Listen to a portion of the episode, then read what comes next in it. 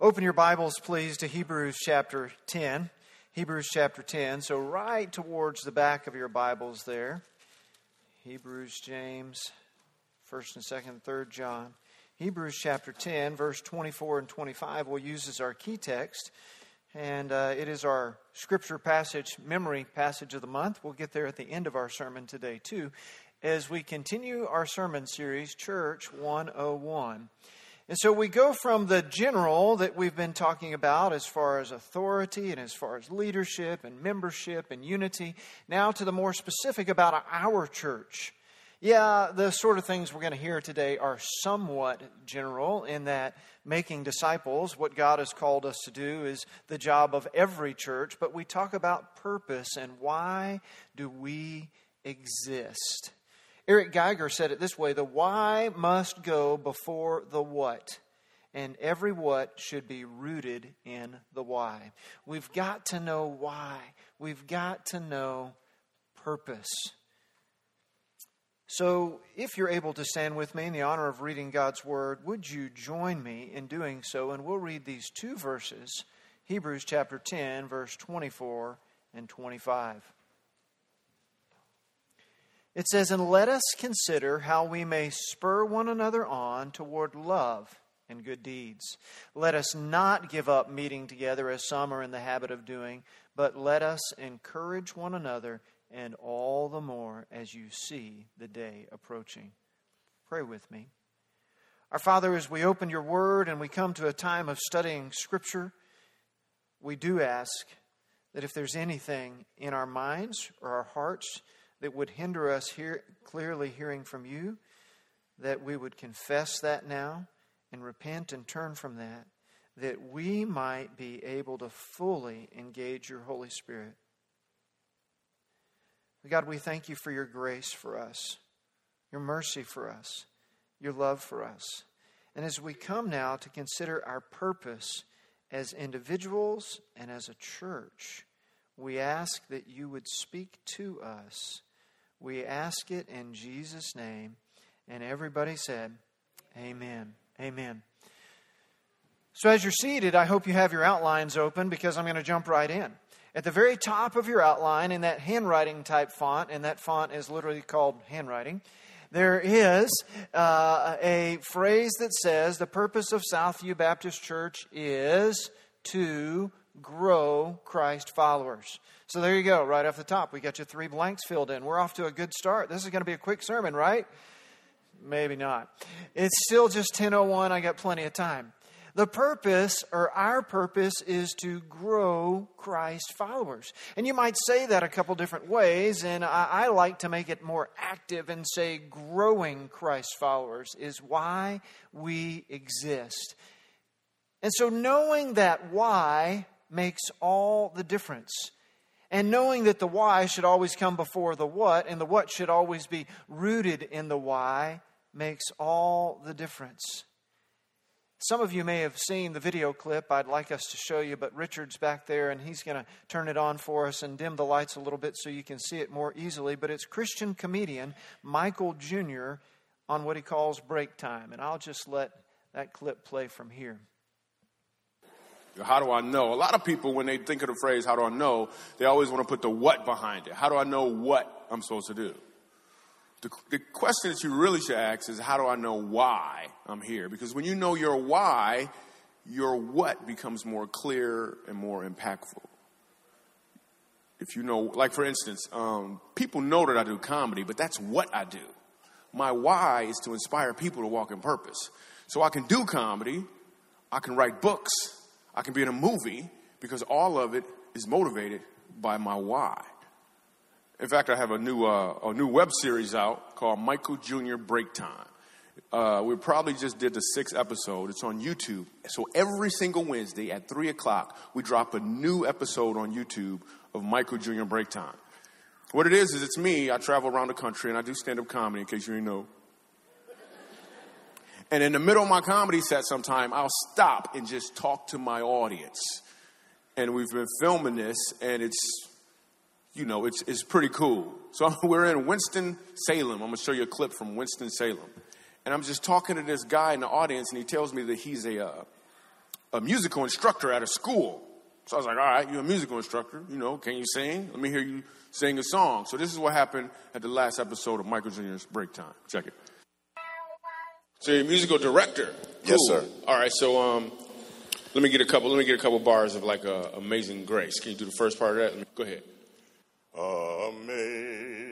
Amazing grace, how sweet the sound that saved a wretch like me. Wow. That bro could sing. You know what I'm saying? All right, all right. Um, now, what you give me the version is if uh, your uncle just got out of jail, you got shot in the back when you was a kid. I'm just saying, let me see the hood version real quick. If you know which version I'm talking about, just see if that exists. Let me see what you got.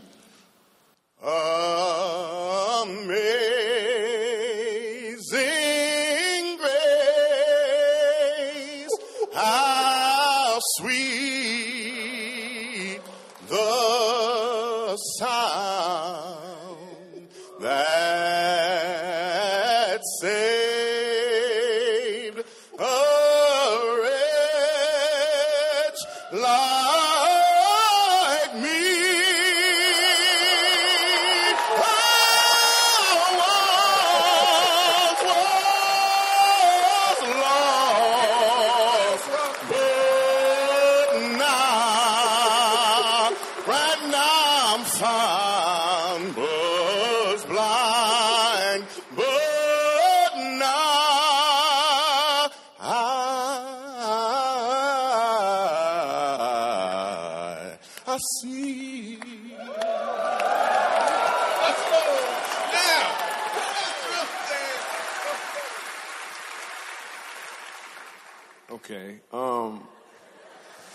what I want you to catch.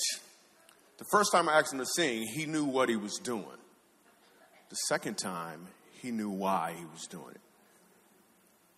When you know your why, your what becomes more impactful because you're walking towards or in your purpose. Amen. Amen. And now you know why I didn't need to sing it, right? All right, yeah.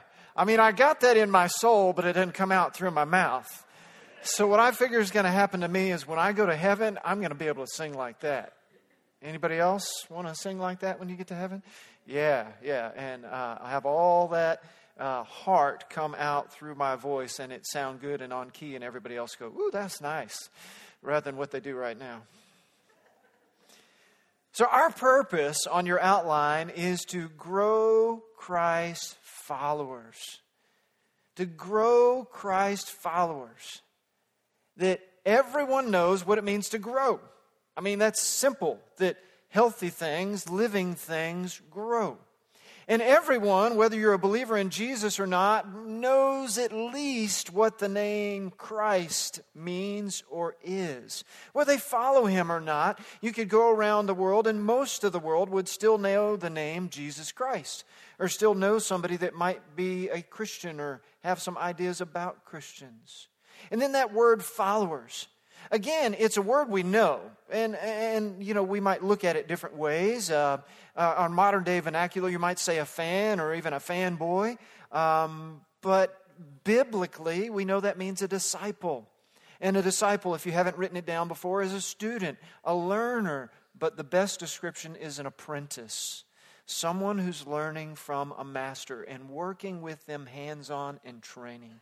And so when we use the phrase to grow Christ followers, we're talking about growing disciples in Jesus, growing apprentices in Jesus. Growing Christ followers is that we are disciples following Jesus. So we'll use that phrase in a couple different ways. And the first major point on your outline is this growing Christ followers, it's who we are. Growing Christ followers, it's who we are. And so that's on there now. It's who we are. And we use that phrase there as a noun, nominally, if you're uh, an English geek, okay? So think about it this way. If I were to say, I am a pastor, Well, pastor in that sentence is a noun. It's describing who I am. It's my job, right? If I said, we are Southview Baptist Church, Southview Baptist Church, a phrase is a noun. And so when we use it that way and I say, I am a growing Christ follower, that's who I am. That's my being. That's existence. So this first major point in your outline, right out beside it, me.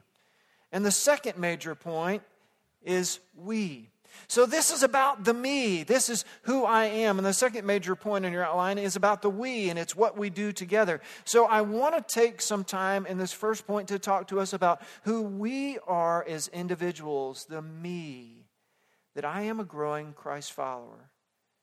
So, before we get too critical of this phrase of growing Christ follower, let's consider it. I mean, our church adopted this uh, purpose statement values and vision back in June, and that's why I'm preaching about it now to help remind us of these things and why we do what we do, and next week, uh, how we do what we do, and then the what we're doing it for with the vision uh, two weeks from now. But let's talk about this idea of growing. And we consider plants. I mean, these plants up here are fake. They're made out of plastic and silk or heaven knows what, right? But real plants, are they always actively growing? I mean, you think about a tree. I've got some trees in my yard, and my trees, they put down roots in the ground and they bring up the nutrients in the water and all that sort of stuff. And then they have leaves, and the leaves get uh, the sun's rays and they help do this crazy scientific stuff that God ordained them to do, and it grows. Matter of fact, my dad, who's here, my mom and dad are here um, uh, for, well, maybe a couple weeks. That's good. Um, observed that one of my trees in my backyard hadn't grown as well as the other. And I'm like, well, it doesn't look too diseased, but the leaves are kind of shriveled and it's small, where the other one's gone. What's the difference? I don't know. But you think about a tree in the wintertime. Is a tree in the wintertime growing? I mean, it's still there, but the leaves are probably gone, depending on what kind of tree it is. If it's deciduous, they're gone. It's like my oak tree, it holds on to the leaves till springtime, then it lets go. It's a stubborn tree. And so it's not actively growing, but it's still a healthy tree and it's in a dormant state with the potential to grow. So, some of you this morning might be sitting here right now thinking, hmm, hmm, I wish Pastor Aaron wouldn't talk about being a growing Christ follower. Because if I'm honest right now, I would say I'm not growing as a Christ follower. Yes, I'm sitting here in church, but my relationship between me and Jesus, it ain't happening. I can't remember the last time I read my Bible. I don't pray unless I'm in trouble or it's a meal and I think somebody's looking and I need to look like I'm a Christian. You know, I, I just don't. So before you get down on yourself and let the devil to beat you up, you need to remember that maybe you're in that dormant state and it might be your own choice. It might be sinfulness. It might be something you need to confess or do something with, certainly. But you still have the potential to grow. And so I want to call out that potential in you and say, hey, today could be your springtime. Today could be the time when, you know, the sun comes out and the temperature of the soil warms up and you say, man, it's time to grow again. Let's put out some leaves and do what God intended us to do. Consider humans. I mean, once we grow up, we reach our mature height, we get our grown up teeth, and all sorts of other stuff, but do we stop growing? I mean, I know I've pretty much had the same hairstyle for the past 30 years, but I still have to get my hair cut. My hair still grows. I still have to trim my fingernails, and my skin still grows. And, well, we're not going to go there and talk about that any more than that mention. And some of us, you know, we stop growing up, but we start growing out, and that's growth. Then maybe we need to grow back. I mean, yes, we still grow because we are living beings. So here's my point talking about trees and talking about humans and how we grow. Not all growth looks the same. Not all growth looks the same. And we may be at different periods of faster growth or slower growth or dormancy in our growth. So don't allow your lack of growth up until this very point to condemn you and the devil to try to tempt you to believe that you're less than God intends for you. Because, friends, God has a purpose for you. God has a purpose for me. And He's put within us the potential to grow to be like Jesus in ways we've never intended before. And that's what we want to talk about. So, your first question there asks, How do I become a Christ follower? How do I become a Christ follower? Because if you're going to grow as a Christ follower, first you have to be a Christ follower, which means there's a decision, there's an act of your will, there's a commitment in time in which you promise yourself to follow Him. Not unlike getting married, you know, you know you're going to get married because, well, you got to think about it. You got to like the person. You got to ask them to marry you. And most of us set a date for some sort of wedding ceremony. And, and, you know, then we exchange vows in front of God and everybody and sign a certificate for the state. And pooh, we're married, right? When you become a follower of Jesus, you've got to make a decision, an act of a will that may take some time to build up to, but then there's a point in time when you say, Yes, this is it. This is when I cross the line from somebody who's lost without hope and without a personal relationship to Jesus. Do I put my faith in Jesus? And I know I'll still sin, but I know I'm a sinner saved by God's grace. Sometimes we get confused in church. And even the language we use, friends, I just want to warn us when you're talking to somebody that's not a believer in Jesus, be careful of the language you use. Look at their face and their nonverbal to see if they're tracking with you. If you talk about getting saved and people are kind of going, hmm, I mean, they don't know what the word saved means. If you talk about committing your life to follow Jesus. You need to explain that. So we use this Christianese of becoming a Christ follower. None of it's wrong. It's rooted in Scripture. I mean, salvation, commitment, trust, being washed in the blood, all those things is there. But we've got to know what it means. So let's just review. And we're going to use what they do in Vacation Bible School. You can write down ABC on your outline there. ABC, because A is admit, admit to God that you are a sinner. A is admit to God that you are a sinner. The first step in trusting Jesus as your personal Savior and Lord is to admit to God that you're a sinner. Romans 3.23 says, All have sinned and fall short of the glory of God. It's me personally saying, I am a sinner. I'm not just looking and say, that D. Sawyer lady over there, I know she's a sinner. I saw her do something ugly last week. It's saying, I'm a sinner. And if you know D, she's a sweet lady, and I knew I could pick on her for that. The B is believe that Jesus is God's son.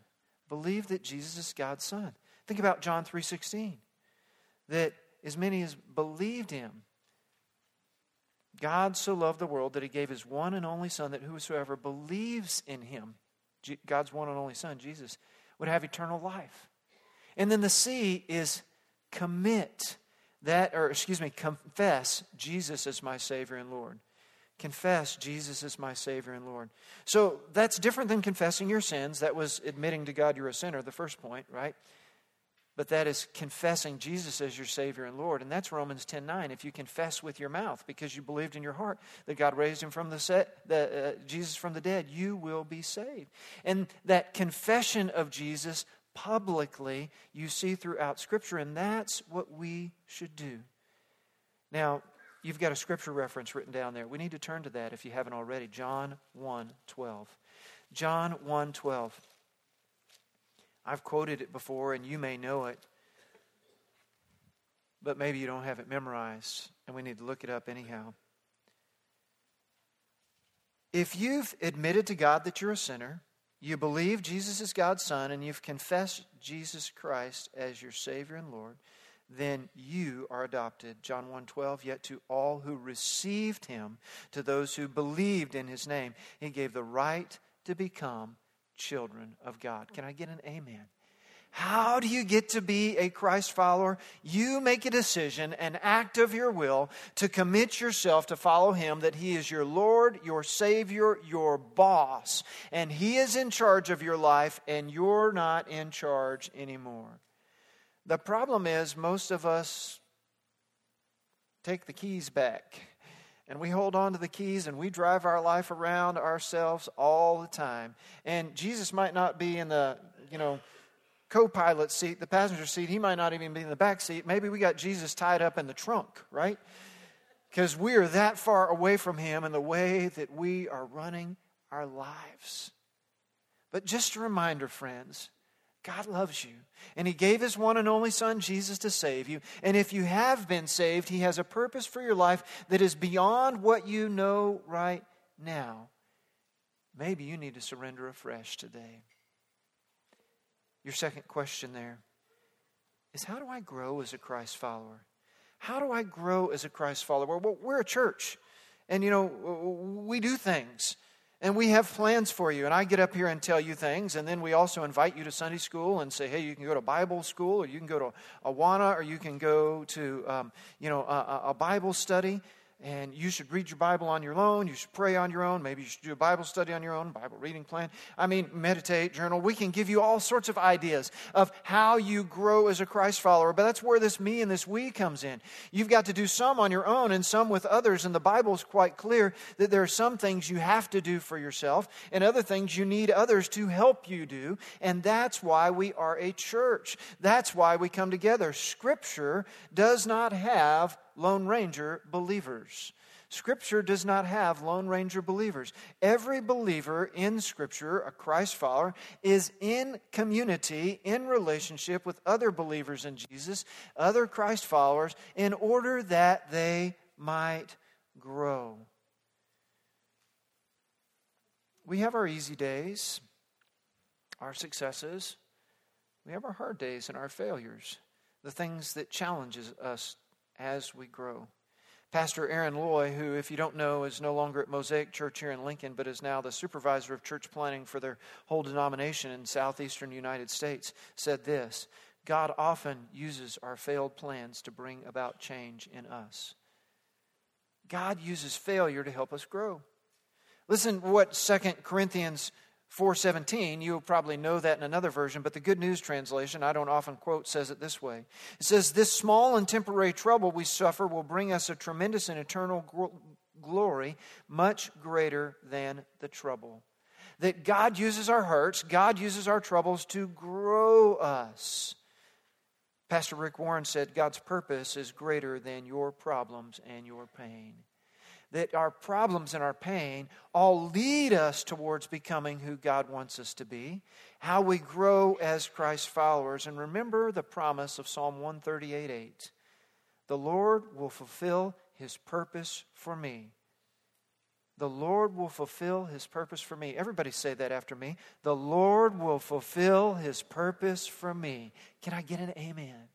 His purpose for you that is exceedingly abundantly beyond all you ask or imagine. He, God, the sovereign God, will fulfill it for you. It says, Your love is eternal. Do not abandon the work of your hands. God won't abandon the work of His hands in your life. There are times when life is not good that we think, Man, where is God in this? And God is right there with you. And He's allowing you to hurt, maybe even causing you to hurt, in order that He might bring about in you something that you could not have imagined or done on your own.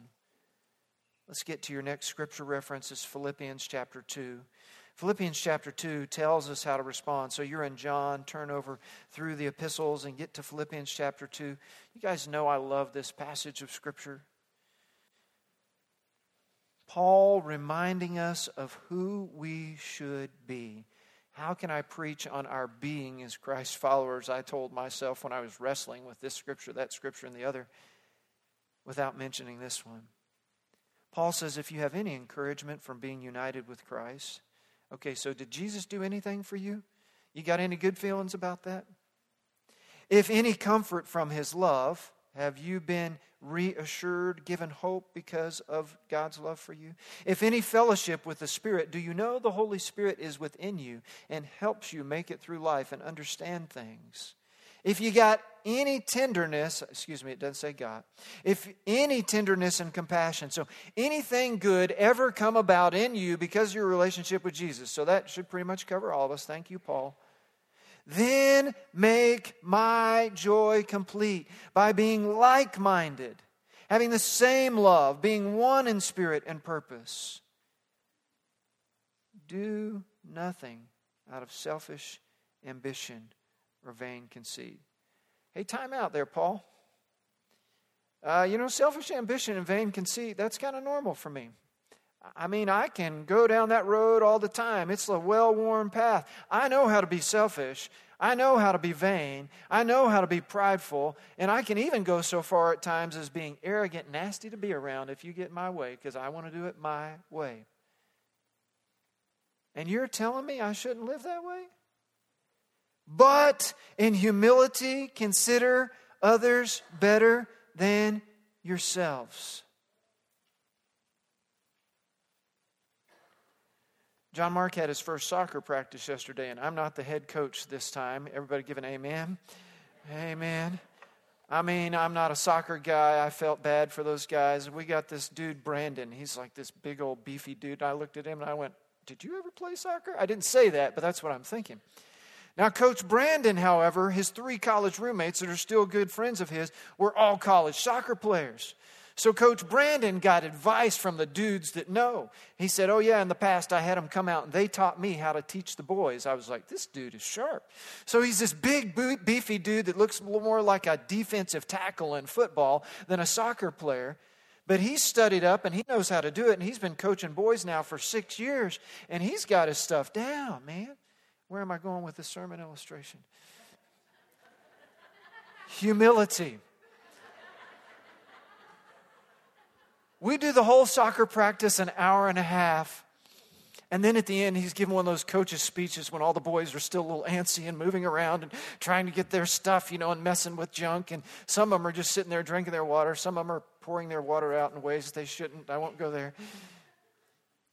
And he says, Boys, last thing I need you to know respect he said, We will respect our teammates. We will respect the other team. We will respect the officials. And if I ever see you disrespecting anyone, I don't care who you are, you will come out and sit the rest of the game. You got that, boys? And I was going, Man, I like this guy even more. Yes.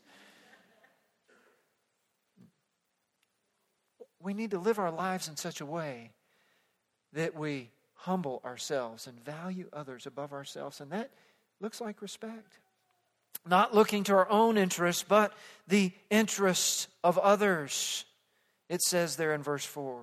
Verse 5 Your attitude, literally your mind, should be the same as that of Christ Jesus. Again, I want to pause and say, okay, um, Paul, I mean, I know you're a man and you're a saint, and uh, you know, you wrote a good chunk of the Bible and stuff like that, but have you seen my mind? It sure doesn't look like Jesus's. But he says, should be. Verse 6 who being in very nature God, and he goes on to describe Jesus for us as an example for us. Did not consider equality with God something to be grasped, but made himself nothing, taking on the very nature of a servant, being made in human likeness, and being found in appearance as a man, he humbled himself and became obedient to death, even death on the cross. We're to be like Jesus, who valued others above himself, respected and honored them because he was humble, served others.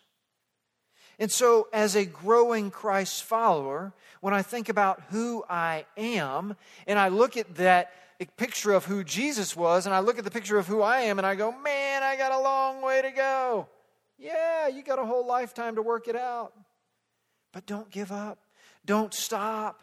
Continue to pursue that purpose that God has for you, that your existence would be like Jesus. And when people see you, they see Jesus. So that's the me. But let's go on to the we. Your second major point on your outline is this growing Christ followers, it's what we do. It's what we do. And now I'm talking about the we, we as a body of believers, we as Christ followers ourselves that join together, what we do in order to help other people grow as Christ followers, how we grow together. And I want to call us to think about our intentionality of our purpose in doing this. Andy Stanley said, You're going to end up somewhere, so you might as well end up there on purpose that we have to have purpose in what we do. Psalm 57 2 says, I call to God Most High, to God who fulfills his purpose for me. What are we going to do on purpose? How are we going to get there? You've heard the saying before that if you aim at nothing, you'll probably hit it. And I wonder if so much of the time in our church we come together and we like each other and we're nice to each other here and we have good fellowship in Sunday school and come time for us to volunteer for stuff, you guys turn out and it's great and but if we're not purposeful enough, starting from me, going to our leaders, going to all of us and what we do. And we're not fulfilling the purpose God intends for us as a per- church because we haven't clearly identified that. What that is, is to grow Christ followers. And so everything we do needs to be bounced off of that. We've got another slide I asked Chris to put in there, and it's our values. And our values that we just adopted June 4th, the first one is Bible engagement. Go ahead. And the second one is a worshipful lifestyle. So, not just worship when we come to church, but worship is all we do in service to God to show that He is worthy. And then our third one is intentional relationships. That we know that we've got to take time to invest in a relationship, and that's more than Sunday morning. Our fourth one is gifted service. That all of us are shaped uniquely for God's service. We have spiritual gifts, heart, abilities, personality, and experience, a shape, spiritual gifts, heart, abilities, personality, and experience that make you unique. You're the only you there is. And but God didn't give you those to just sit still. He gave you those to serve others.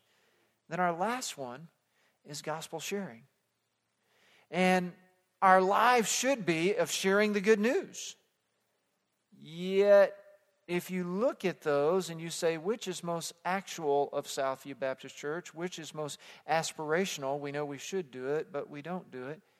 Well, that's next week's sermon. This is just an advertisement.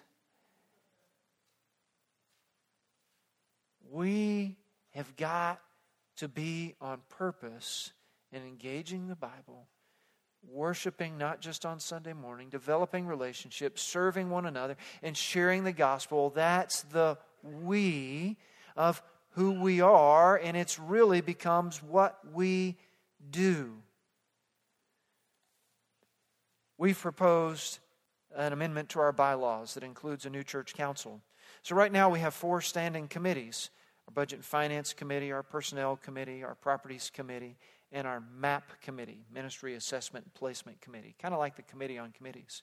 And those four standing committees, based on the members there and the ex officio members and the, uh, so on, comprise 20 people.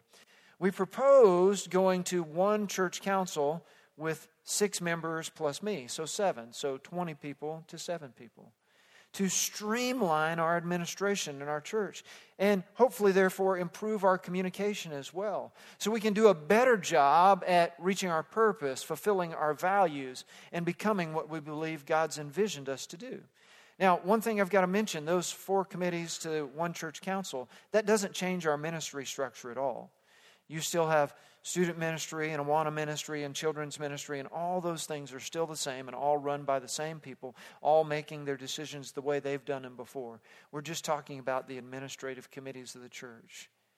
It's how we, as a church, are choosing to say maybe we should do things differently in order to do things better.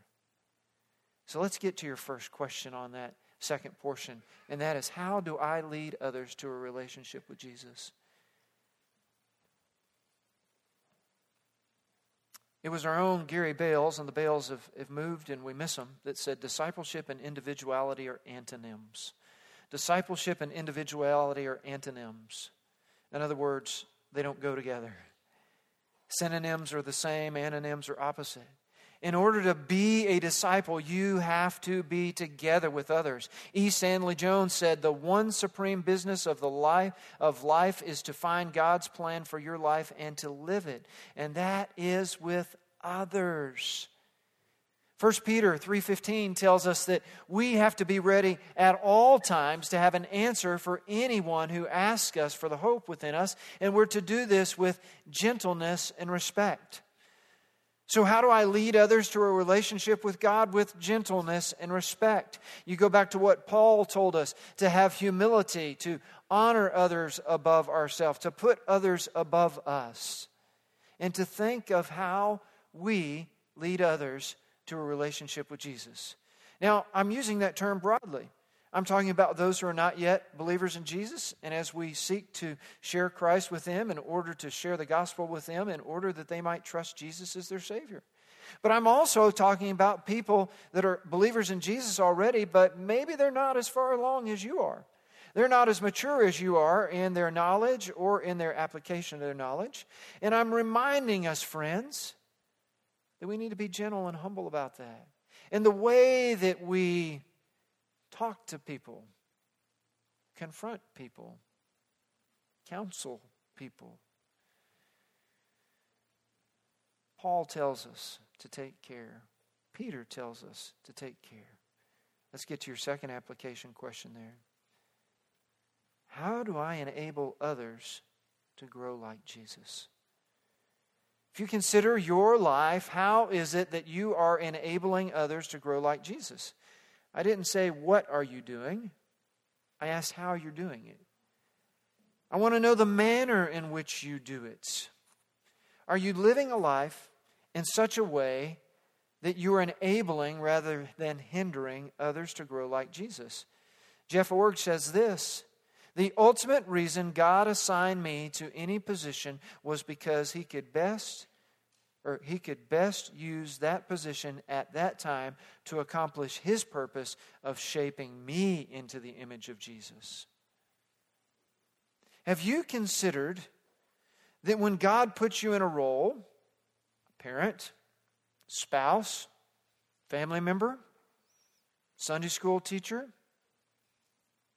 greeter at the door, pastor, worship leader, musician, that the reason that He has you in that role in this church is to do something in you. Have you considered that when God puts you in a role, administrative assistant, accountant, farmer, business owner, factory worker, nurse, that He's got you in that role in order that He might do something in you. And as He does something in you, that's growing. And then you can bless others by your growing. That the me relates to the we, and that the two things are inextricably tied together because that's how God intends it. As I was studying this week, I, I tweeted, You don't know a plumber who doesn't fix pipes. Yet we all know Christians who don't follow Christ. My conviction was that we need to live like Jesus. And how we live like Jesus, that people would see that. And it's not so much what we know as it is what we do. Or, excuse me, let me say that the right way. It's not so much what we know, it's what we obey. Because I know lots of stuff, and you might think, wow, that Pastor Aaron, he knows lots of stuff about the Bible. Yes, that's my job. That's what you pay me for. But I don't sure know, know enough. Whew, there's a lot more to know. But God doesn't care about what I know, He cares about what I obey. Now apply that to you. Whether you've been in church for one month or whether you've been in church since nine months before you were born, God doesn't care what you know. He does care what you obey. Because where you disobey, very well may be sin.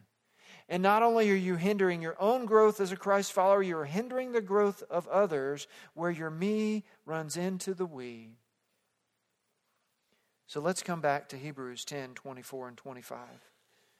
Come back to where we started with this sermon and this scripture that I've preached a sermon on before, and I won't preach another sermon on it right now, that says, Let us consider how we may love, spur one another on toward love and good deeds. Let us not give up meeting together, as some are in the habit of doing, but let us encourage one another, and all the more as you see the day approaching.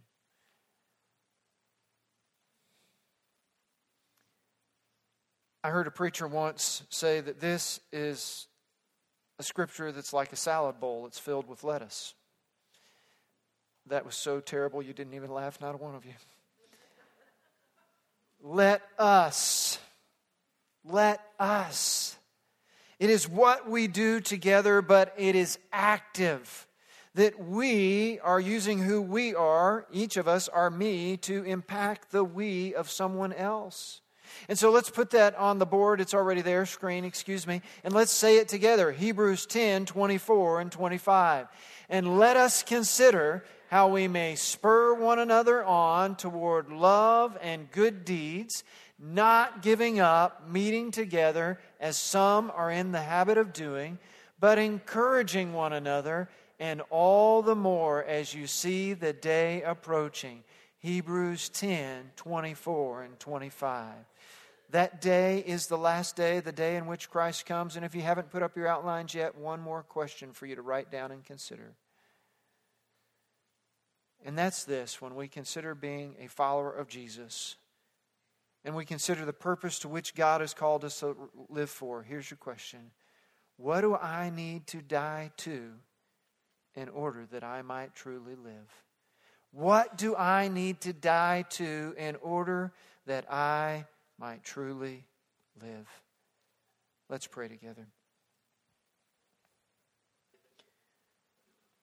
God our Father, you have made us to love you.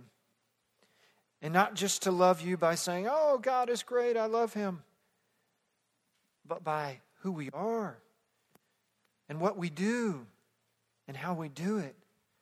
That we demonstrate the purpose of our lives is to follow you. And we're not a stagnant or dormant Christ follower, but we are an active, growing Christ follower. That we're not always going to get it right. And we certainly need to confess our sinfulness and our shortcomings, our disobedience to your direction for our lives and your commandments for our behavior. And we do that now, Father.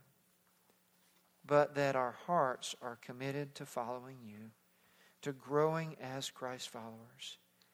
And that as each of us grows and our me becomes more like Jesus, that we also might be convicted about the we of sharing with, encouraging, honoring, loving others, and therefore helping them to be more like Jesus as well.